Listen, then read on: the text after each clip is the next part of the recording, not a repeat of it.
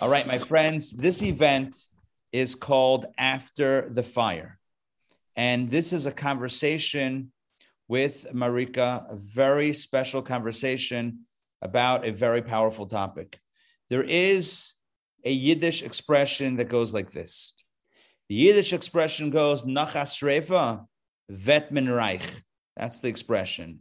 Who knows Yiddish? Raise of hand. Rosita, I want to see your hand up. Good. Mom, good. All right. So, Mark, I can't tell if you're muting or unmuting or raising your hand with the Yiddish. But either way, it says Nach Refa, Vert men reich, which means after a fire, one becomes rich. And you know, when this when this uh, phrase was coined in the shtetl, I don't believe that they had um, insurance money. They had insurance in mind. I don't believe that it was an insurance, um, uh, you know, conversation. That's not what I believe it was. It was the idea that after tragedy, after pain, after loss, after trauma, there is, we believe, we believe with every fiber of our being, we believe that there is a silver lining, there is a blessing, there is there is a light at the end of every tunnel. There is a silver lining to every cloud. That's what we believe. So if somebody, God forbid, was going through a challenging time, the refrain was Nachasrefa Vertmen Reich. After a fire, one becomes rich. In other words, there's the opportunity to rebuild and to grow. Some fires are bigger than others, and some fires are more literal than others. Tonight, we're going to talk about a literal fire, uh, a fire that took place in December of 1995 that quite literally changed the trajectory of a family and uh, our, our, guest speaker as well here tonight. Um, Marika's story is incredible. It's profound. The what she has taken away from this experience is profound and and and just mind uh, just mind expanding and heart opening. Um, I heard I first encountered Marika's story on a podcast. I heard it not that long ago, and immediately, as soon as I heard it, as soon as I finished listening to it, I immediately reached out. And Marika, it was incredibly um, uh, gracious to spend some time with us here tonight to tell her story and to help inspire all of us. Um, we know PTSD, post traumatic stress disorder, but there's another there's another refrain in psychology, another acronym in psychology, which is PTG, which stands for post traumatic growth. So there's there are ways different ways in which we can respond to trauma. One is um, with the stress and the negativity, and the other one is the positivity. It's not either or. Of course, it's not either or, but there is the ability to grow from the difficulty, from the from the, the negative experience, and that is what we're going to hear about tonight. Uh, Marika is joining us live tonight from Boston, taking time away from her very busy schedule to spend some time with us tonight. So, without further ado, I'd like to uh, warmly welcome Marika into our community. Round of applause. I know everyone's muted, but give me a virtual round of applause or a real round of applause.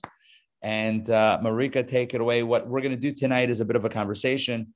So, um, if you will, I'd like to begin with uh, with a few questions and get the conversation started. So, Marika, first of all, welcome. Tell us a little bit about yourself and just some some basic information, so, you know, about who you are and what you, what you do, and and and uh, give a little, a little bit of context, please. First of all, thank you so much for inviting me to speak and to share my story. Um, I'm really touched, honestly. I've never been to Atlanta, but I hear it's a pretty awesome, thriving, growing Jewish community. So hopefully one day we'll meet in person. Um, be an honor. I'm fourth generation Bostonian which is very rare. Just so you know, Boston's a very transient city. So if you're even second generation, it's a big deal. Grew up in Brookline and I've been here my entire life, other than two years that I spent in Israel. Um, professionally, I'm a real estate agent, but I would say that I believe the work I really do is the stuff in my community. So I'm very involved in growing the young adult Jewish community in Boston. Community means a lot to me, and I try and find ways to give back. other than writing checks, which I can't do, but I can give my time, which I think is just as precious, if not more. Yeah, absolutely. Absolutely. Um, okay. So, if you will, please tell us about your family. Kind of take us, uh, give us a little bit about, about the background of your family and, of course, your grandfather, Aaron Feuerstein, the mensch of Malden Mills. Tell us a little bit about the history. Absolutely. So, my uh, family has been on my dad's side has been in the United States since the late 1800s. The first one to come here, we call him Henry the First. So it's my great great grandfather who came here in the late 1800s to New York City, not to Boston. And like many Jewish immigrants, he had a very big problem because he could not hold a job. And it wasn't because he didn't work hard or because he wasn't capable, but frankly, because you had to work on Shabbos. And that was just the way that it was. You had Sundays off, but not Saturdays. And what my grandfather told me, because I know all these stories through him, was that all across New York, there were signs if you don't show up on Saturday, don't bother showing up on Monday. So, what a lot of the Jews would do was they would just take off for Shabbat and then they would have to look for a new job come Monday. Or they would just work on Shabbos, which unfortunately is what happened to most of the Orthodox Jews that came here. Now, this was pre World War II um, and World War One, but it was just very, very difficult for observant Jews. And so he was at Shul and was just beyond miserable. I think he broke down in tears or just emotionally. And somebody at Shul told him, okay, you know, stop complaining, go get a push cart and start selling stuff. And he's like, but how? He goes, I don't have any money to do that. And they said, well, pick what you think you can sell and buy it on credit and just save your money and, you know, make sure you can sell. And that's what he did for five years. He worked nonstop, didn't work on Shabbos, saved as much money as he could. And he eventually accumulated $25,000, which was a fortune in that time. And then of course, back in Shul, which was, you know, the hub of the community, a bunch of young guys were investing in real estate. I later found out through my friends who these families were. They're very prominent, wealthy New York Jewish families today. And they said, you know, with your 25,000, you can invest with us. So they bought a few buildings. Within a year, that 25,000 became 50,000 and then 100, then 150. 200, eventually $250,000.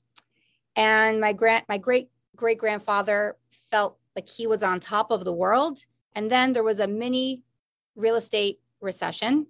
And slowly that, you know, value just started decreasing. And when it got down to 50,000, he wanted to pull out. And his partner said, You never take your money out of real estate. You wait for it to go up again, which as a real estate agent is actually very good advice. And he saw an ad in the paper that there was a knitting mill on sale in Malden, Massachusetts for $50,000. He insisted on taking his money out. And a few days later, hopped on a bus, went, came to Boston, bought this mill for this knitting mill for 25,000, had no idea how to run a textile company or knitting or anything, found the right people. And within uh, 10 years, he was a millionaire. And that's how my family's story began in Boston. Wow, that's uh, that's pretty incredible. And what year was this when he was uh, making uh, a few hundred thousand dollars? This was so the New York time frame was like 18 1890s. He came to Boston early 1900s. Wow. So it was, you know, that time that I don't know the exact dates. My my second cousins do, but um what's amazing about what they did was of course he never forgot how hard it was to find to find a job where you didn't have to work on Shabbos. So of course, word spread very quickly that there was a Jewish owned knitting company in Malden, Massachusetts, where every Jew has a job and doesn't have to work on Shabbos. They're just responsible to getting to work. And he employed many many many jews. And that's really what started to build the observant community in boston because now there was a purpose for religious jews to be there. So that was really the beginning of the boston jewish community. That's amazing. That's amazing. And you mentioned to me when we spoke earlier that um, your family has a strong connection with the synagogue over there. Can you speak about Very that? so. Yeah. yeah. So early on, of course, there was no Orthodox synagogue. So they started a synagogue. I think in the beginning, my great grand great great grandfather was out in Malden. Eventually, my great grandfather came to Brookline and started the Young Israel of Brookline. Um, they started that synagogue with Rav Soloveitchik, a couple other families, but they were really, um, I mean, what my family did in the beginning, I didn't even know these stories until last few years, but I mean, they just funded and supported everything. Um, also during the Holocaust, when they obviously started to hear what was happening in Europe, they gave work visas to anybody they could to get them out. So they saved a lot of Jews during the Holocaust. Um, every Jew had a job. I mean, that was kind of the thing. Um, always, every Jewish person had a job at Malden Mills. After Holo- during the Holocaust, they had jobs. After the Holocaust, I know he employed a lot of survivors. That's incredible. And give us a sense of the scale of the mill in its heyday. How many people were employed in the mill? So, my great great grandfather had a knitting mill, and it was not huge at that time. It was it was a successful business, but it wasn't the mega business it became. Um, my great grandfather took it over, and he struggled. I guess knitting wasn't such a was starting to kind of get dated at the time, and then my grandfather started very early on working in the mill after he graduated from Yeshiva University. And he took a loan from my uh, paternal grandmother or from her family, I would say. I think he took a half a million dollar loan. No, was it half a million? It was a lot of money. It was a lot. It was somewhere around about $500,000 back then. And um, he, that's when it became Malden Mills. Moved it to Lawrence, Massachusetts, Massachusetts from Malden, and uh, it became all textiles, upholstery, apparel. They were famous for faux furs. They did all the linings and car seats and vehicles and blankets, and that's when it exploded. And that's when it really became a real brand. Um, very successful. And then in the 70s, out came Polartec, and that's really what took it to the next level. They invented fleece. Um, they obviously was not just an unbelievable material, but it came from you know recycled plastic, so it was good for the environment to kind of to produce this material. And I mean, the rest is history. Amazing. So this, uh, so Malden Mills was the exclusive uh, manufacturer of Pol- Polartec. Yep, they invented fleece. Wow. So all the winter gloves and the winter coats and all all of that stuff was all coming from Patagonia, from the- LL Bean, all the high end apparel companies. If they sold fleece, it was Polartec. That was it's like saying Kleenex. You know, you know how it, it was just Polartec was the name for fleece, Polar Fleece. I mean, it was all out of Malden Mills. Wow, that's amazing. Tell us about the life, your life, the family life before the fire, before 1995. What was what was life like for the Feuerstein family? Um, I would say it was very professional. We had a very professional relationship with my grandfather. Um, I didn't grow up knowing my grandfather. I always say um, there it was a tale of two Zadys: the grandfather I had before 1995 and the grandfather that I had later on after the fire. Um, most grandparents would give anything to be close to their grandchildren. Um, sadly, my grandfather's first wife passed away young, so he remarried. And he was always in demand. He was running a major textile operation with 3,000 employees. He was a mega philanthropist. So I only saw my grandfather a few times a year. You know, Rosh Hashanah was, you know, maybe Rosh Hashanah and Pesach, but it was always at a hotel, very formal. I would never just go to his house. Like that wasn't a thing. And if I did, we would stay upstairs. We would never go to, you know, where he slept or anything. It was always a professional relationship. He loved us, but he wasn't this like warm and fuzzy grandfather. And we, I grew up in Chicago for my first seven years of my life because we had a branch of Malden Mills there that my dad worked out of. When we moved to Boston, to give you guys context of how my grandfather viewed us and how much he wanted us around. Uh, he didn't want us in Brookline where he lived because it was too close to him. He wanted some separation. So Newton, which was maybe like a 10, 15 minute drive, seemed more suitable, have us be a part of a different Orthodox community, which again, like is unheard of for a grandparent. But he just was living a very different lifestyle. He was the CEO and his life were, was his employees and what he was doing for them and the role of running the company and being a grandfather. I would say being a father, it wasn't up there on his list. He knew how to buy us gifts. He, of course, supported us. If we needed something, he would pay for it. But beyond that, there was no warmth. Very interesting. And and tell me about growing up. Was the sense that, uh, with regards to the money in the family, the sense was that you know we were a family that had money. Was it was it understood? Was it overt? Was it subvert? Like what was the the relationship there? I'll tell you a funny story. When we first moved to Boston, and I ended up at the Maimonides School, I was seven years old. I came a few months into first grade. My mom gets a call from my first grade teacher that she has to come quickly because I'm handing out 20, 50, and $100 bills to all the kids. So I think I had this notion early on you give money away. You know, it was kind of ingrained in me. And then that's what you do. So if that helps explain. I mean, there was never, I never heard the word no when it came to buying something, but we were definitely a family that didn't buy fancy cars. We didn't go on, we didn't join country clubs. We weren't these ex, on these extravagant vacations. We gave so much charity. I mean, really, it came down to just giving charity. That was the thing. And it was something that I just learned early on that there were always people knocking on our door asking for donations. And that's really where the money went. We had nice things, but when I see, you know, other wealthy people today, I think it's more about the personal material versus giving to others. So that was definitely where I saw I saw the point of of wealth. And it sounds like a, a very um, important perspective to be ingrained at a young age. Um, very, it's a cute story about giving away to the to the to the other classmates, giving away the money, but it's a but it's giving. It's not it's not showing off. It's it's give literally giving to others. Very interesting. Um, okay, so let's now let's move on to a conversation about about the fire itself. December eleventh, nineteen ninety five, was the night of the fire. What do you remember about that day? Tell us, uh, bring us back to that to that time, please. Absolutely. So I remember it very well. Ironically, um, it was the night of my grandfather's 70th birthday party.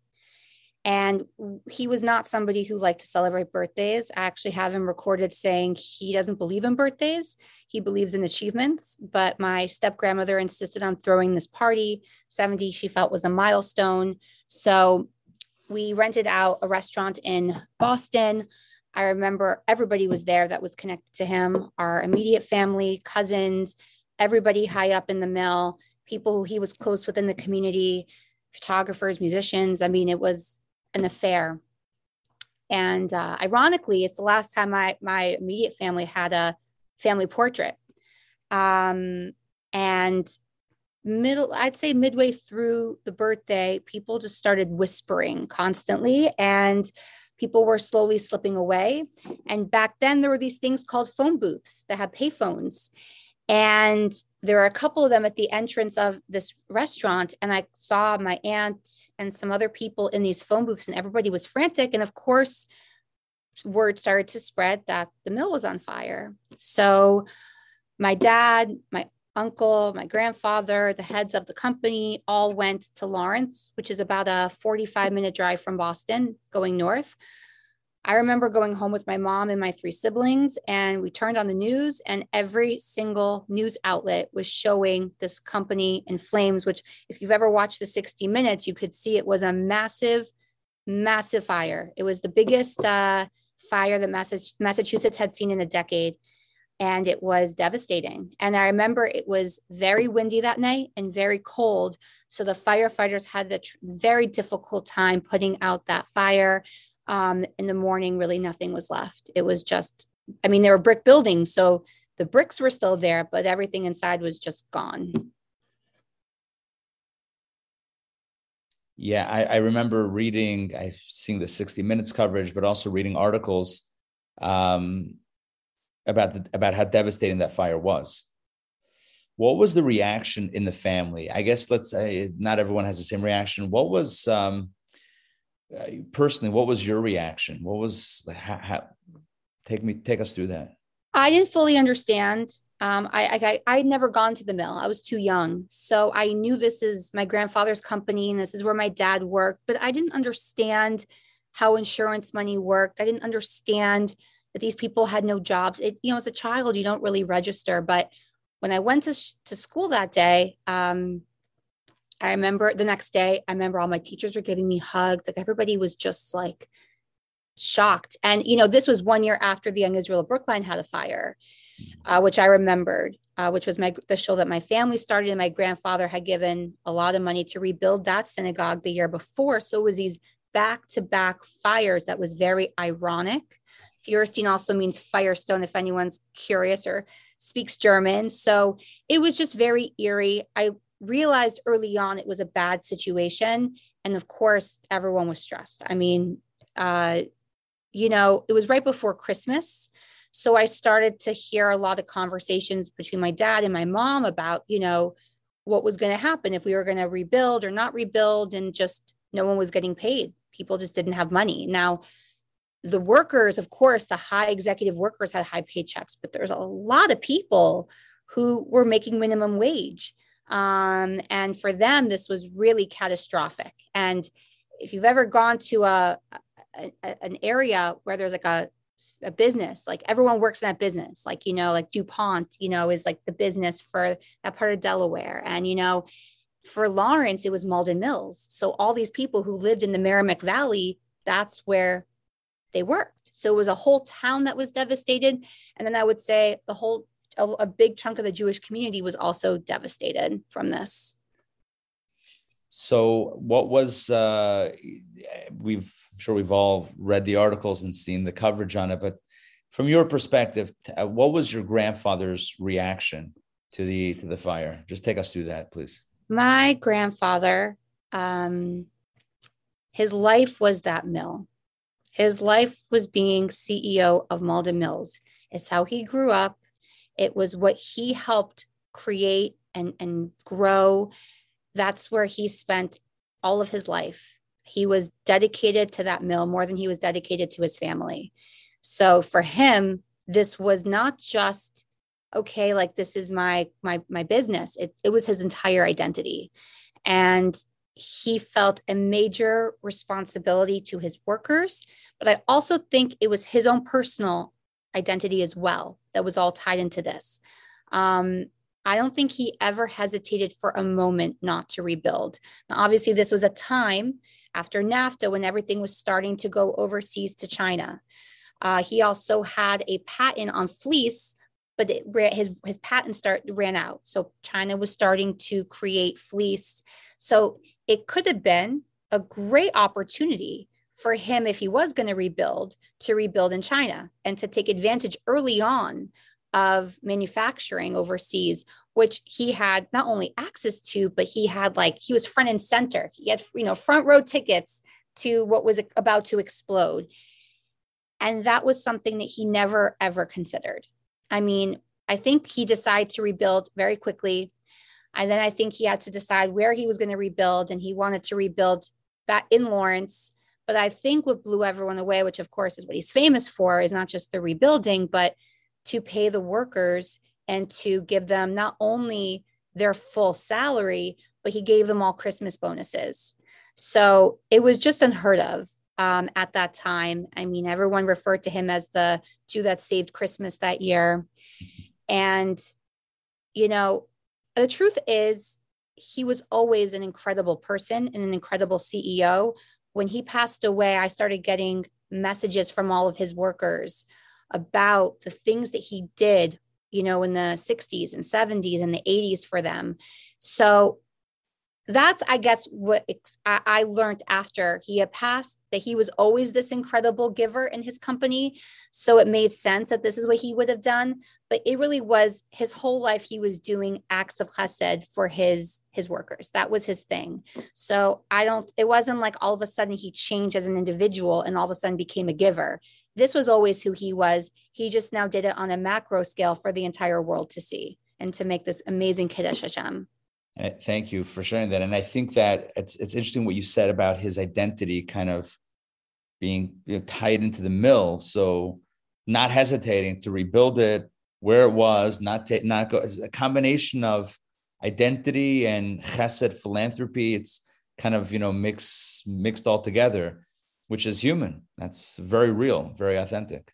Absolutely. There was a dark side, I will say. Um, you know, everybody who I'd spoken to said that there was working at the mill before 1995 and working at the mill post 1995.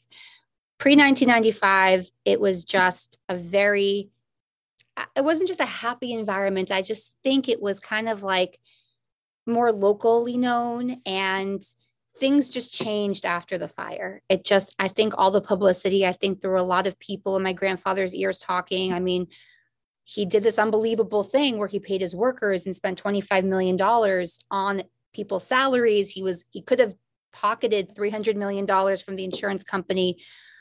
But when he became famous, I think a lot of people just also kind of came in that weren't always there to begin with. And that's really when things started to shift my dad was never home. So uh, for me as a kid, I remember when they were doing the rebuilding, I never saw my father. I mean, people were working at the mill night and day to kind of rush to get it running again and, and figure things out. There was a lot of fighting at the mill.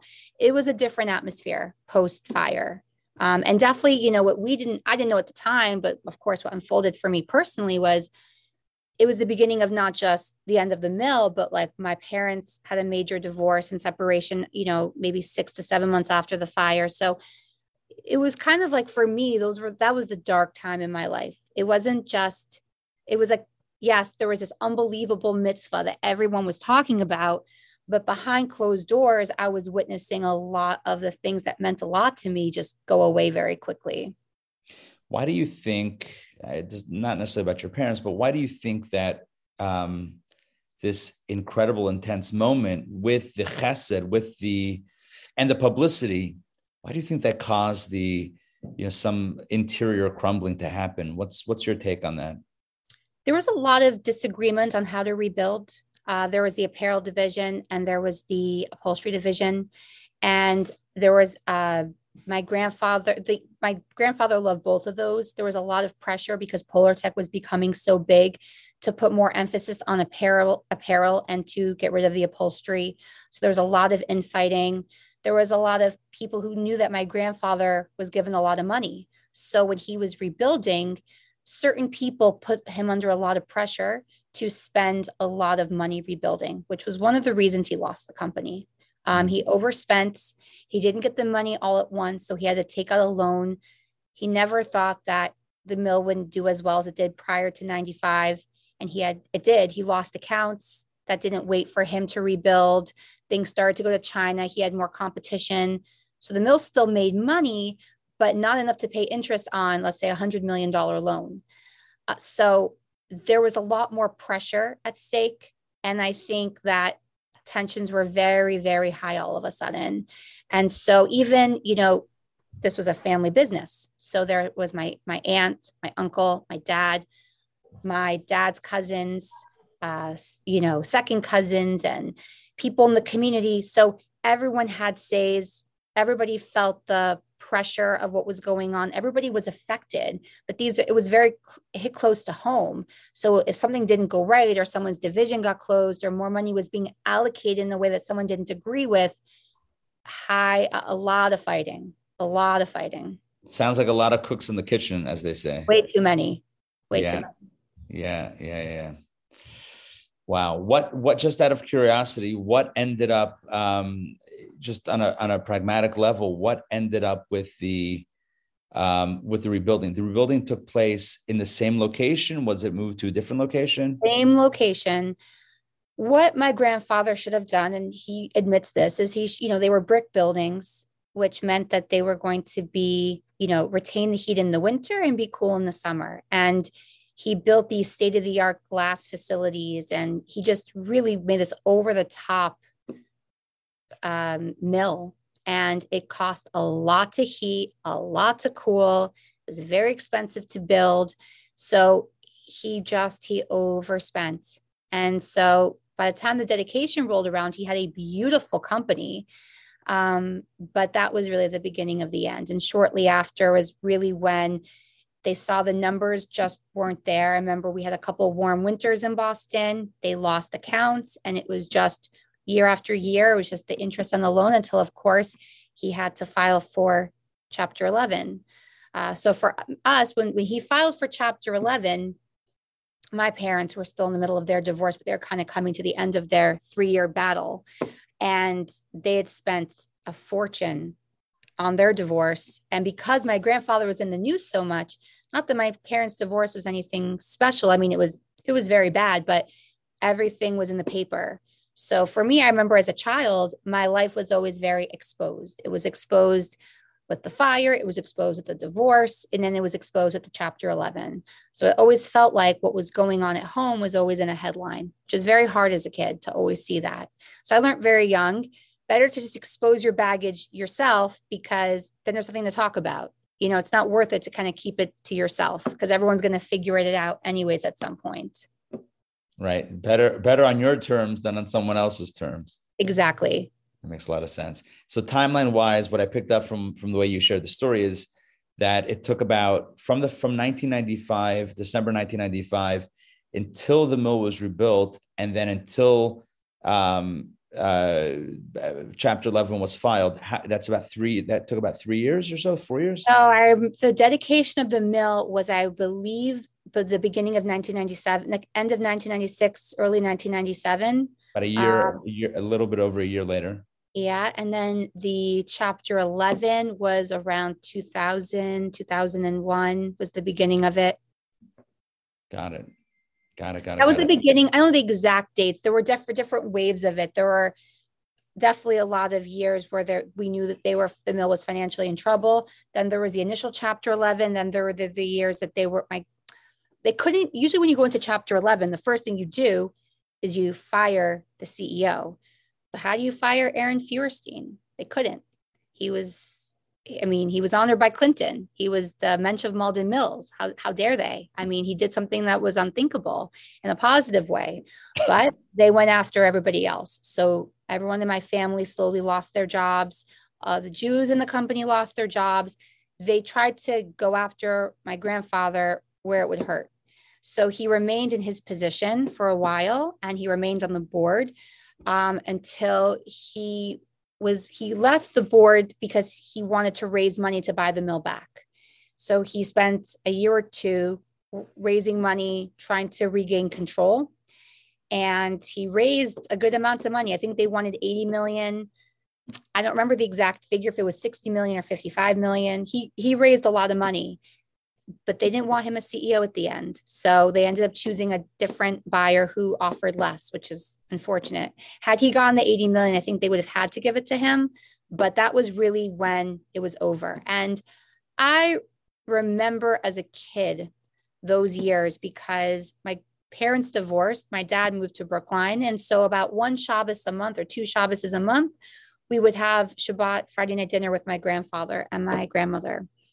And I remember he needed a hip replacement and he pushed it off for a year and a half because he didn't want to take off time from this fight.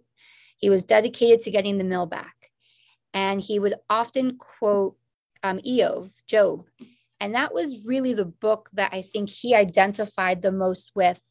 Uh, for him, it was like Hashem was slowly taking everything away from him and he didn't want to complain. And I will say that he never, ever complained ever. Like I never heard him say like, how could Hashem take away my mill or how could Hashem take, do this to me? Those that never ever came out of his mouth. It was always, you know, you got to fight. And no matter what, you know, Hashem tries to take away, you keep fighting and you don't give up hope. That was his big thing. Um, he was, he really lived by that. Um, and I spent a tremendous, I, that's when I started to really spend time with him. I remember him during those years of fighting. Um, and then of course in my later years i got much much closer with him. But that was one of the most extraordinary attributes that he had. And i think today i, I look around people complain all the time. We look for we complain over nothing. Um, that was his superpower.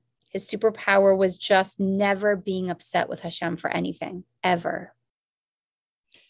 Wow that's amazing. Was was the family on board when he announced that he's going to pay everyone and open reopen the mill.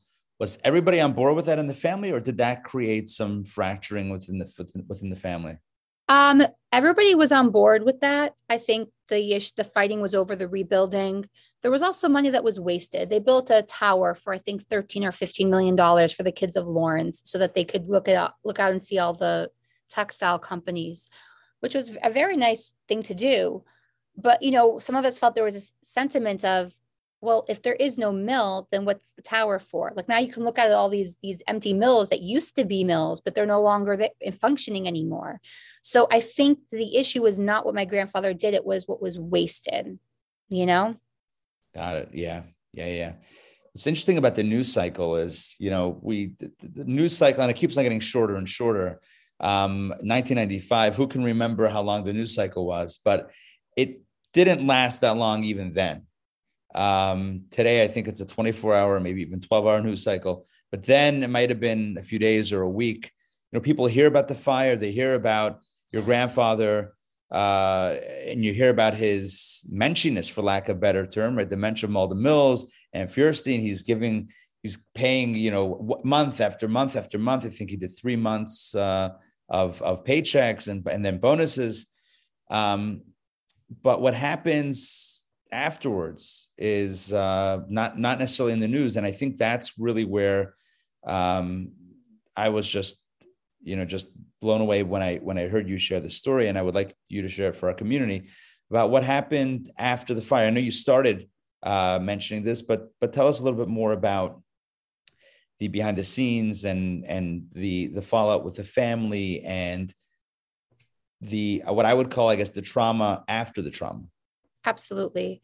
Um, well, one quick thing I'll say, I, it's an interesting story, was that the church picked up on this. And just a side note that my grandfather, he was tall, skinny, red hair, blue eyes. Everybody here thought he was Irish if they didn't know who he was.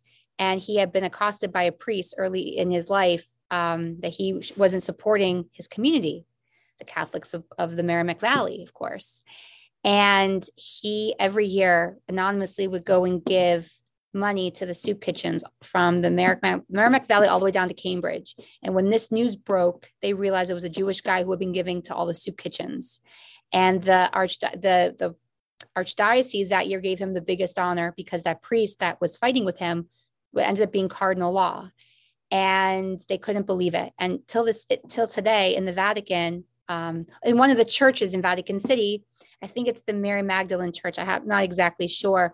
There is a wall that's dedicated to the Judeo Christian relationships. And right there is my grandfather and Polartec and what he did. So what's amazing was he was doing again a lot of chesed early on, but when the news broke about the fire, people started to realize that he wasn't just giving to his community. It wasn't just his workers. He was giving on a large scale to a lot of people just anonymously in a very profound way. Um, so it's amazing. It's amazing. So t- what, to, uh, what happened to us was my parents divorced. My mother, um, my mother actually, she's amazing, but she's a convert. Not that that's a bad thing. It's a huge honor. But when the fighting happened, it really affected her. So she moved away from the Jewish community and away from everything and was, you know, with my, me and my siblings. And the Jewish life that we had would be at my grandfather's house on Friday night or at my dad's house on Friday night. But there start that was when the separation started. And I think at that point my grandfather started to realize that he needed to kind of step it up as a grandfather because if he wanted to have practicing Jewish grandchildren, he needed to be more present. So that's when the Shabbat dinner started.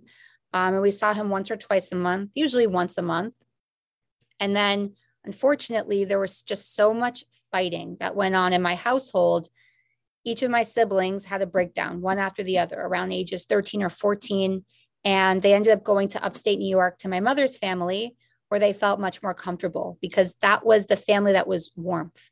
I, I told you my, my Jewish side was very cold growing up. We didn't, they didn't hug us and kiss us. And sadly, my Christian family was much more loving in that way. And that's where they felt comfortable. So my brother, two, both my brothers ended up there. And then it was just my sister and I. I went off to study in Israel. Um, and my sister well, actually, I went off to study in Israel.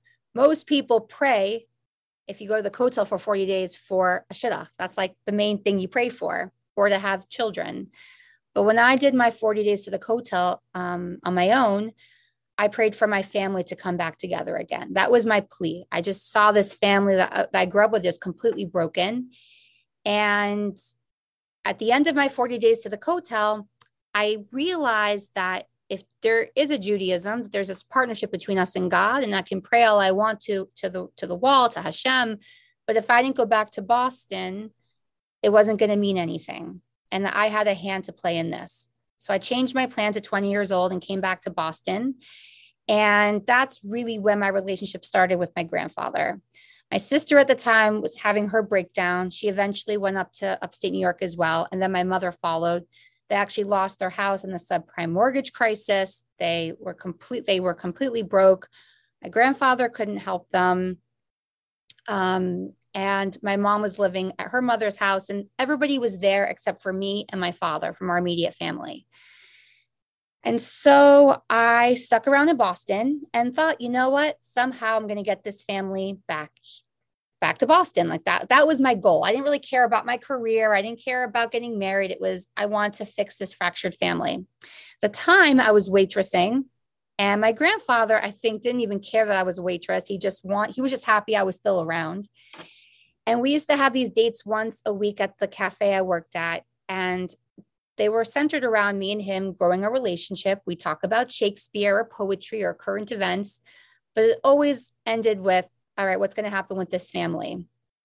And so one day I said to him, you know, if you want to see my siblings again and you want to have this relationship, you got to help my mom. If we can get my mom back to Boston, then we're going to get my brothers and my sister and everything will follow. And just so you know, there was my parents didn't talk. There was not good relationships between my mother and my dad's side of the family. So that was a big ask for me. And he agreed. He said, okay, we'll figure this out.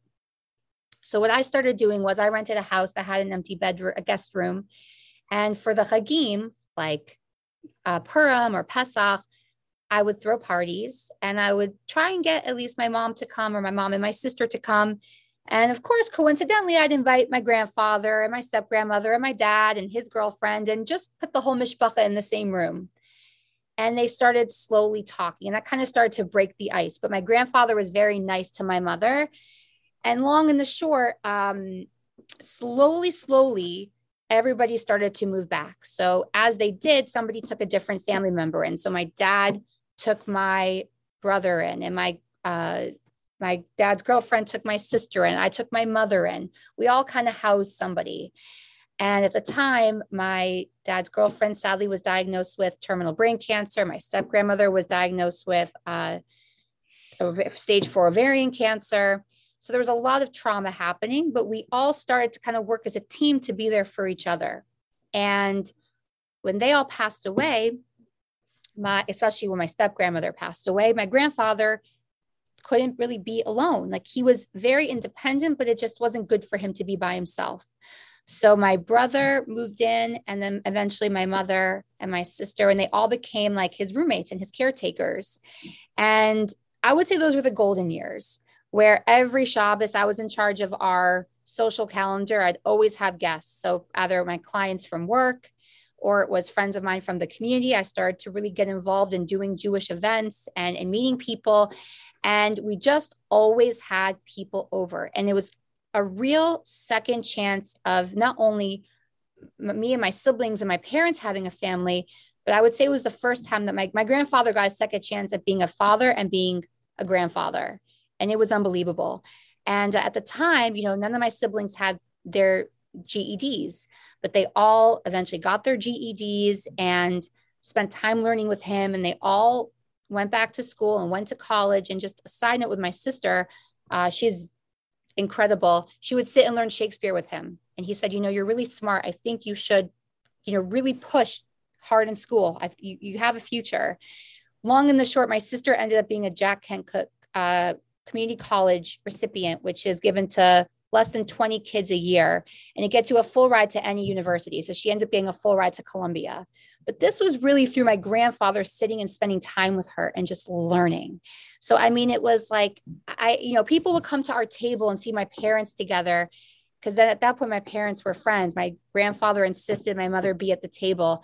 And they just kept saying, I've never seen divorced parents like this. Like, you're just so blessed. And they just didn't know how much work went into this, like what things were like and what they became. So, that was when my grandfather became CEO of our family. And, you know, I took a trip with him to Malden Mills a few years ago. We were up in the Merrimack Valley for a funeral and we drove around. I'd never seen the mill and it was beyond anything I could imagine. I mean, I'm in real estate and I just saw building after building after building, and they were all part of what was Malden Mills. And I remember he said to me, You know, it should have killed me to lose that mill, and it didn't.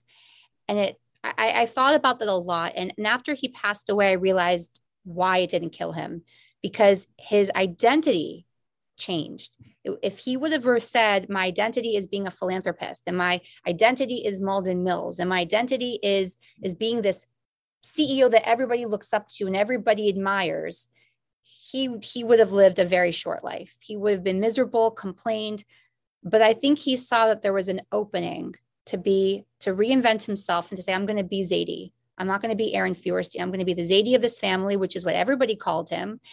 And I'm going to make it my business to see that my grandchildren make it in this world and that my son and my daughter-in-law and, and you know that they they're happy and that they have a second chance. And you know, my grandfather supported my mother. She was his number one aide especially in his last few years. She did everything. I mean, it's his da- his ex daughter in law. It's unbelievable. And that was because of his way of reinventing who he was. And it was one of the most inspiring things that I've ever seen in my entire life, honest to God. And, you know, he lived, he moved in with me the last two years before, right before COVID. It was supposed to be temporary. Then he decided he never wanted to leave my apartment. So we became roommates. And that's when I really got to spend tremendous amount of time with him. And my friends really fell in love with him. But he was just the most extraordinary human to be around because even in retirement, he treated every day like he was still a CEO up the same time. And this is like a 94 year old, 95 year old, up the same time every day, always in a three piece suit, always sitting, always learning, ded- dedicated his life to learning Torah, reading the news, uh, memorizing Shakespeare and all the great poets and all the sonnets and completely obsessed and devoted to being the head of our family. And that was everything. Shabbat was everything, and family was everything. And you saw that for him, he had this peace around him that even though he wasn't in the most luxurious property anymore and he didn't have all this money, he was the wealthiest individual I knew. And it just, it flowed out of him. And it was, to me, you you never give up you know, that's why I said at his funeral is that most people, when they lose everything, they give up. They say, okay, what am I now? And they just become depressed. A lot of people here commit suicide and you know the papers won't say it but they lose their fortunes and they just end their life they can't live without money and he found another way to give that didn't revolve around writing a check and i just think that most people don't realize that your life you you give it your all until your last breath. You just don't stop fighting for it. And he was just an extraordinary individual. And for me and my family i mean I, have never seen a family come back together again. I've never seen a, a broken family just be a, a stronger unit. And even since he's passed we've been even stronger. We've really worked as a team on a lot of fronts. And my parents are just so devoted to making sure that this family sticks together. And it's something that is out of a movie. Um, I'm I'm blown away, and I just have so many things that I want to reflect on. But what comes to mind is the movie The Parent Trap, which you know is remember that it's been a while. It's been a while, so the, the plot line is not fresh, but I know it was about one of Lindsay Lohan's greats. No, but I think there was an original. I think there was an original. Oh yeah, there was yeah, there was, there was from the, I think the 60s or 70s. Yeah, I remember like Hayley Mills. Yes, yes, the blonde, the blonde short hair. Yeah, but anyway, that but I, to me, what you said about your grandfather reinventing himself and becoming the CEO of the family, and and I know you said this before, like a tale of two Zadies, where before 1995, you know, very kind of um, formal, a lot of formality, and you would only see him once in a while, and you know maybe hang out together Pesach or you know whatever holidays. Contrast that with full engagement with the family, Shabbos dinners, you know, bring back to bring the family together. I mean, that type of shift, that type of of of growth after the trauma. I mean, it's it's it's unbelievable. As you said, after trauma, it's very it, it, it's almost expected on some level that a person might reasonably just shut down. And here, not only not a shutdown, and it wasn't one effort; it was multiple efforts to try to kind of you know um, resuscitate or or you know resuscitate the mill. It didn't work, and you would think after setback after setback, but to reinvent himself, just unbelievable as a as a as a as a head of the family, as the patriarch of the family, with with love and warmth is just just an inspiration. And I think that uh, you know, to me, the lesson is sometimes we become so enamored with our definitions of self and and who we are and what we are and what we mean to ourselves and to the world.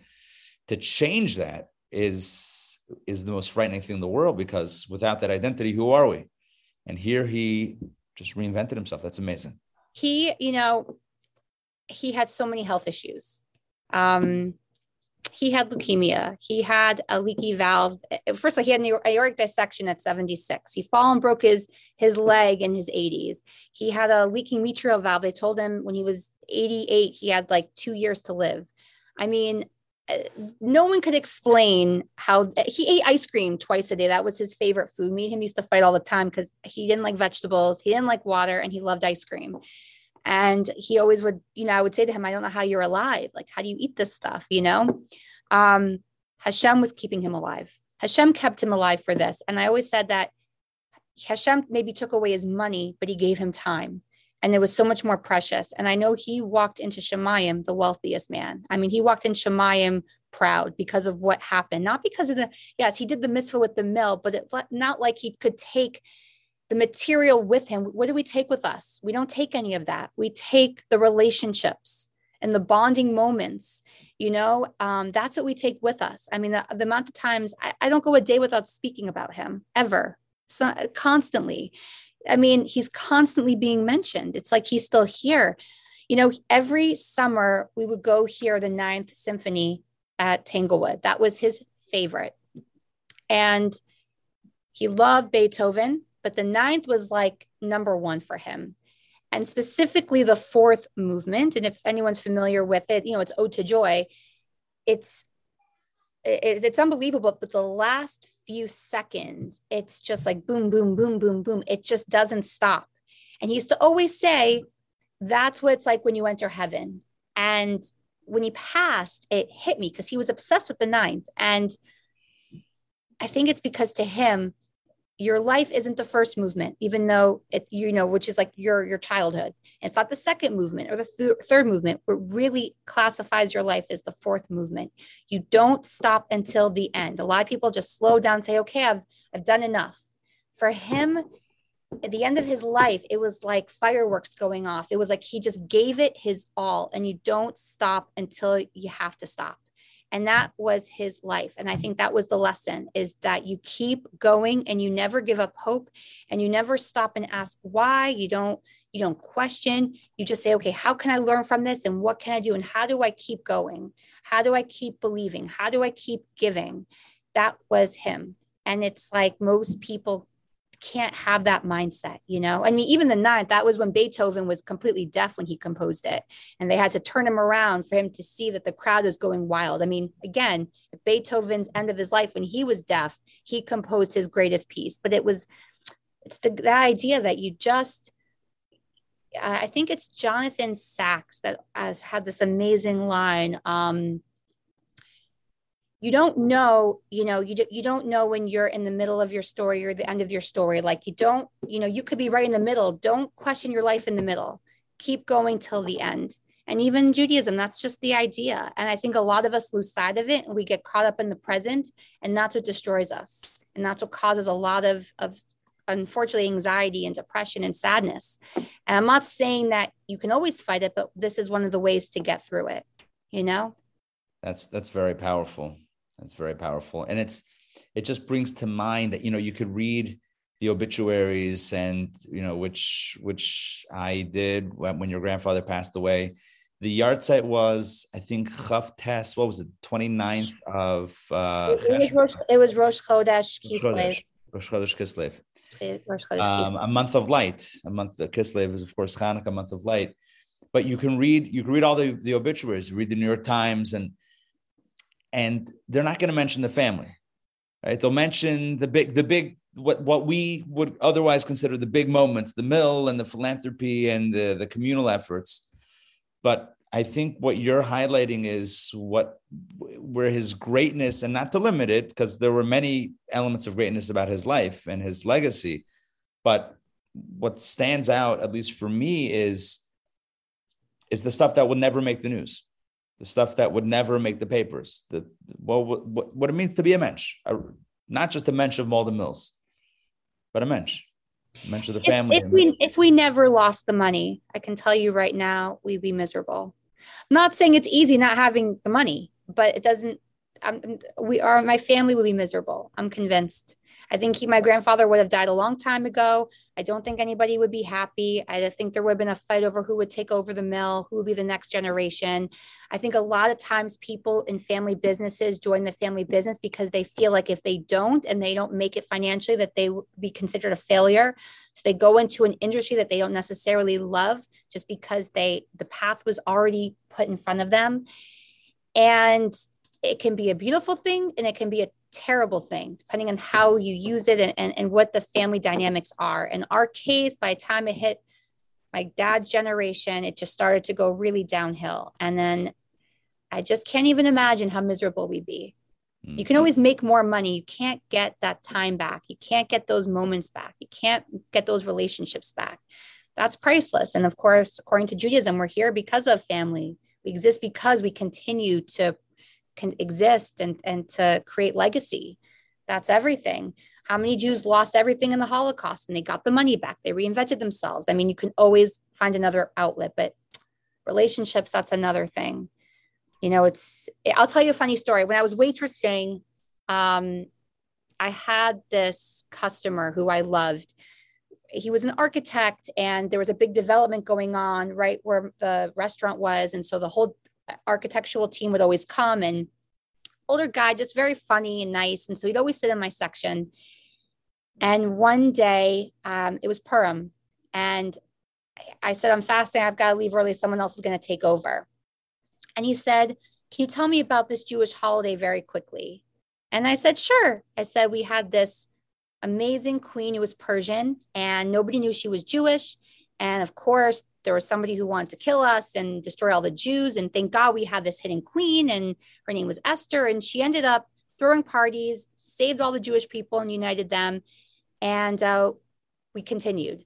I said, but the real message behind this holiday is that even though God's not mentioned, everything happens for a reason, and there's no coincidences in this world. And that's what we celebrate. Everything is is is from God.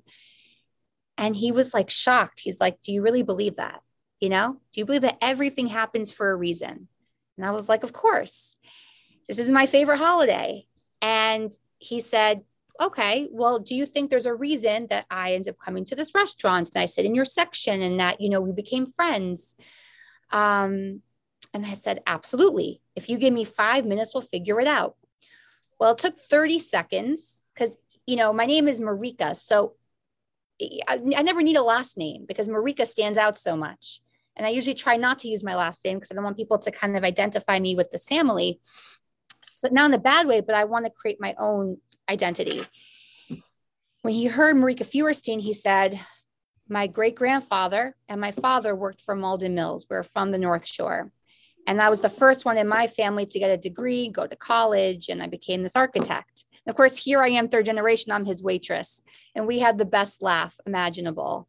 But um, you know, it just it shed light on on the power of, of things and you know and even just for a second kind of where i came from and how much my family gave to him but you know wherever you are in life there's a purpose there's a reason and you have to smile and you have to laugh. So what better time to tell the story than adar you know? Right right right. Tell tell us about your uh, tiktok account life with zadie. oh my god it's the best. It's it's the best. I if you guys don't have a TikTok account, I promise get one. China's not going to spy on you. If they do, it's worth it. Um, to me, he was Zadie. To my friends, he was Zadie. When he died, everybody lost a Zadie. I don't know how else to tell you that he touched so many people. I don't miss the mensch of Malden Mills. I don't miss the CEO of Malden Mills. I don't miss Aaron Feuerstein. I miss my unapologetic, hilarious, sassy, unfiltered Zadie who made everyone laugh. And I secretly recorded him for a very long time. During my non Shomer Shabbos years, I would record him on Shabbos, which I'm very thankful for that I have that footage. And then, of course, at the end, when I lived with him, I got to get him every day. But I started posting these videos a few weeks ago on TikTok to showcase who he was, who he really was, what the papers won't show. And he went completely viral. Um, one video has 1.2 million views, one has 700,000. The least amount of views, I think, is 25,000. No, 24. He's got 26 and a half, 27,000 followers in the past week and a half, two weeks. It's unbelievable. But it, it, it's amazing to see because what I'm trying to show is he was this like personality and very funny and just next level character but this same guy, you know, gave away all his money and supported people and did the biggest act of kindness. That actions speak louder than words. So you can laugh at him and think, oh my God, this guy, you know, is a character but don't judge a book by its cover because this guy did the most amazing thing. And also, somebody who did this amazing act of kindness can also have a sense of humor. I feel like today people are so afraid to speak their minds, everyone's so afraid to be themselves. He was always himself. And that was one of his best traits. He was a real, unique individual. And I think that every person in this earth needs to figure out what am, what's my purpose? Who am I? What's my personality? What do I bring to my community? What do I bring to my family? What impact can I have on society? And that's important to, to own who you are and to always, of course, if you're lucky enough to have the Torah to follow, you have a real blueprint of how to act in this world and how to get through life but don't lose your personality in it. Don't lose your essence. And and that really was what made him so magical that he was able to really balance both worlds really beautifully. Amazing. So if somebody were to ask you so what is the legacy of aaron feuerstein what would you say? What's the legacy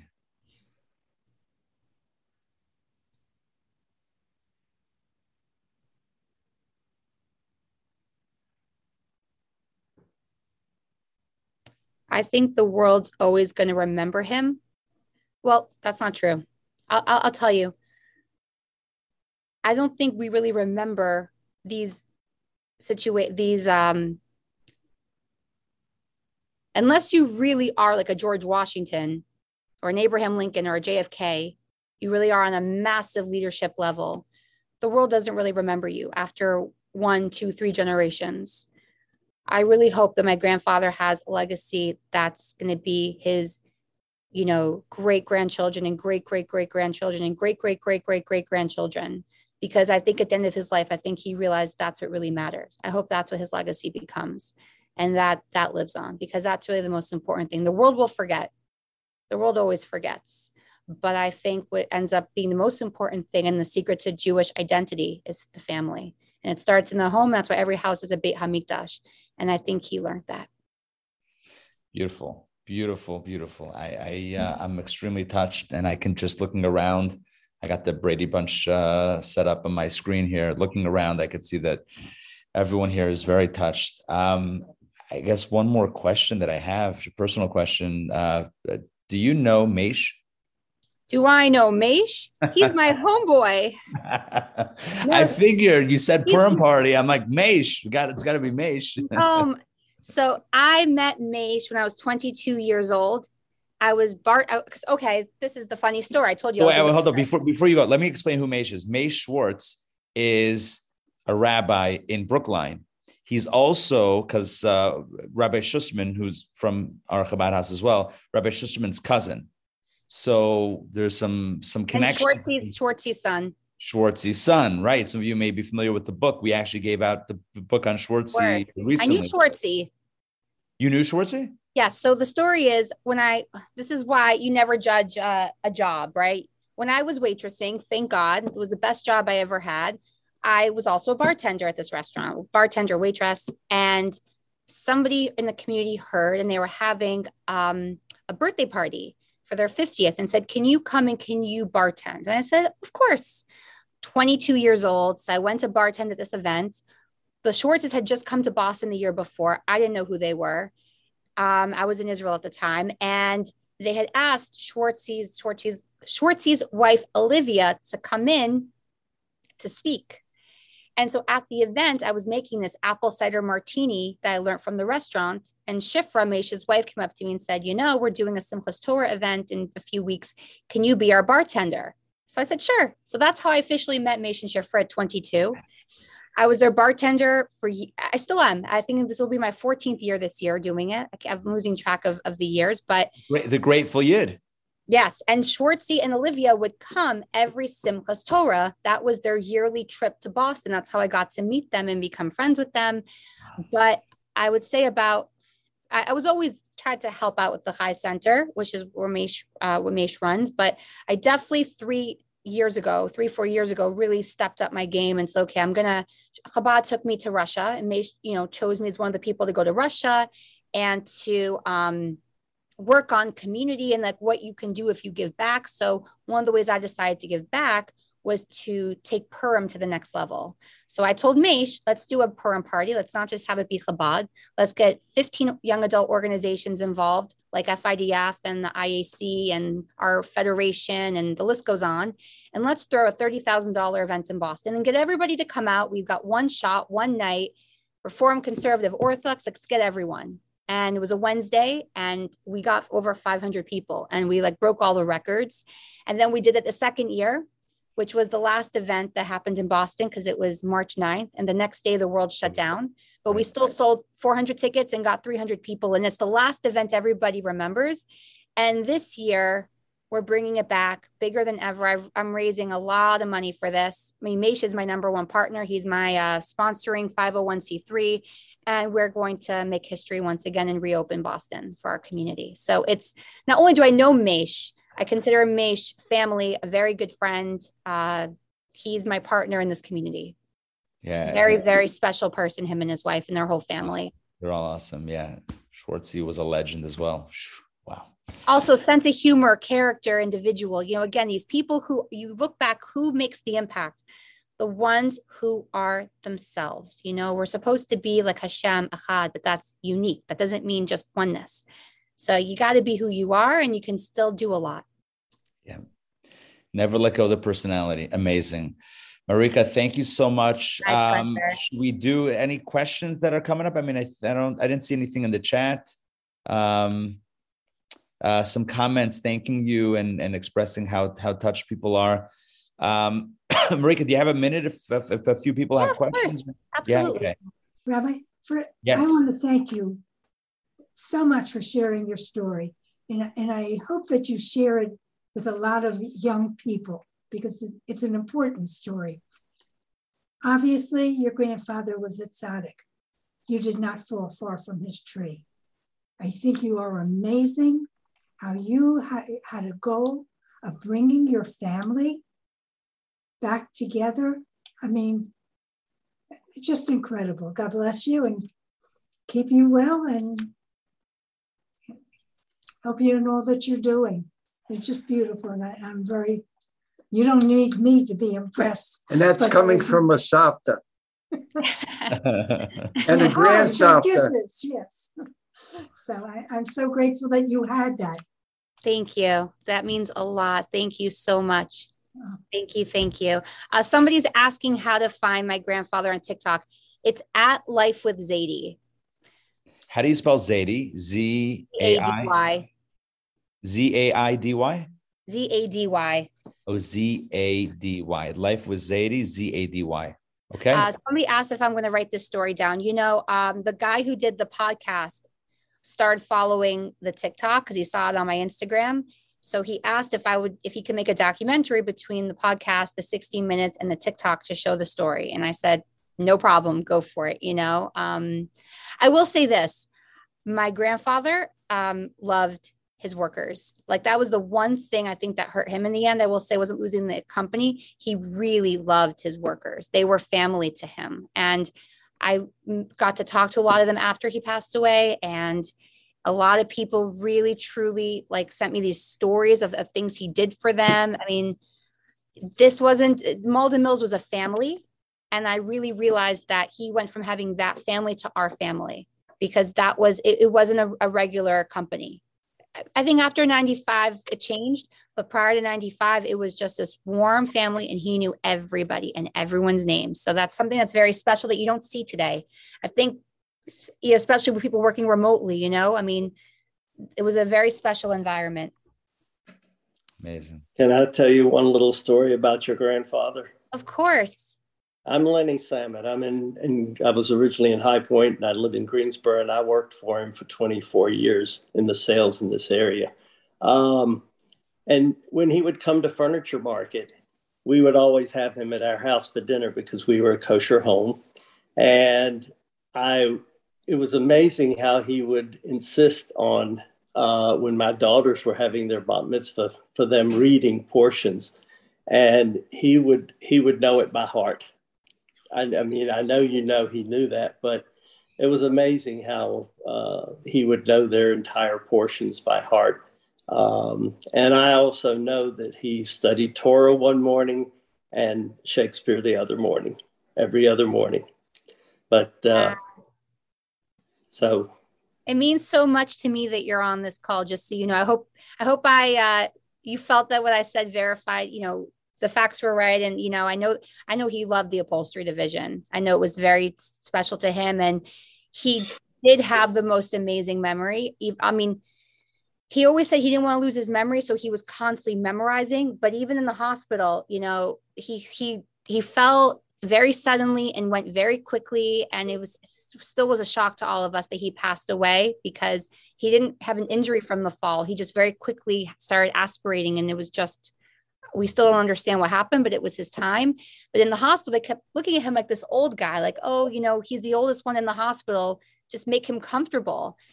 And he hated getting that. He would, go, you know, say to the nurses, Do you know who Emma Lazarus is? And he would start quoting, you know, what's on the Statue of Liberty. And he would start quoting Shakespeare. And, you know, he never lost his memory. He went to sleep one night in the hospital and just didn't wake up. I mean, he had it till the end and he until the end knew the entire five books of moses by heart he knew a ton of shakespeare by heart and there was a film crew from lakewood new jersey that just by sheer chance filmed him the week before he fell they wanted to make a little documentary on him to, to show yeshiva students and they were impressed with his memory and how good he was at the torah but then he said you know tell me do you do you guys study shakespeare and when they said no, he's like, you know, Shakespeare was one step below prophecy. You really should get get learning on that, you know. And he started quoting. I mean, that was him. I remember him. Any you you point to anything in the Chumash, he knew he could recite it. He, he didn't knew. need it. You know, he spoke at Shakespeare's 400th birthday party, and they he he said the most brilliant thing. He compared and contrasted Koheles and the last soliloquy of Macbeth, that both talk about life is futile and empty. And uh, the difference is that in Judaism, you know, you've got, you know, Koheles, uh, King Shlomo brings it back to God. You have to fear God, but that God runs the world. And for Shakespeare, it's kind of like there's this emptiness, like there's hubris and, and life is terrible and everyone kills each other and it's over. But, you know, he was brilliant at bringing those two worlds together that was one of the things that he enjoyed most was was looking at the differences and the similarities between the great works of shakespeare and and the western works and also the torah i'm very impressed that you have learned so much from him he was my best friend wow so marika I'd, I'd like to say something first of all i heard you at the funeral and i was blown away Thank you. And I'm hearing you now. I'm doubly blown away. So I'm a Maimonides graduate. I graduated. The only year you can turn upside down will say the same number, and you can figure that out. I do. okay, but also, I know your grandfather in a very special way because I think he, your mother learned with somebody before she converted, right? The the Busner Rebbe. And that was me. Wow. Cindy, right? Is your mother? Of course. And she always says that those were her best, her favorite years, by the way. I found so, her conversion journal recently. I would love to stay in touch with her, so maybe I can, you know, connect with you afterwards through Rabbi uh, Rabbi Ari. But here's a funny story about your mother. You can remind her of it. So I learned with her maybe I don't know half a year, and she was afraid to to go to davening because she didn't know what to do. So I said, okay, I'll go with you. I'll sit in the back and I'll let you, you know, hang out with everybody else and and see how you do. And she did. I was watching her the whole time. And afterward, I went over to her and I said, "So, how was it for you? Were you comfortable? Were you able to to un- understand everything?" And she said, "Only one thing.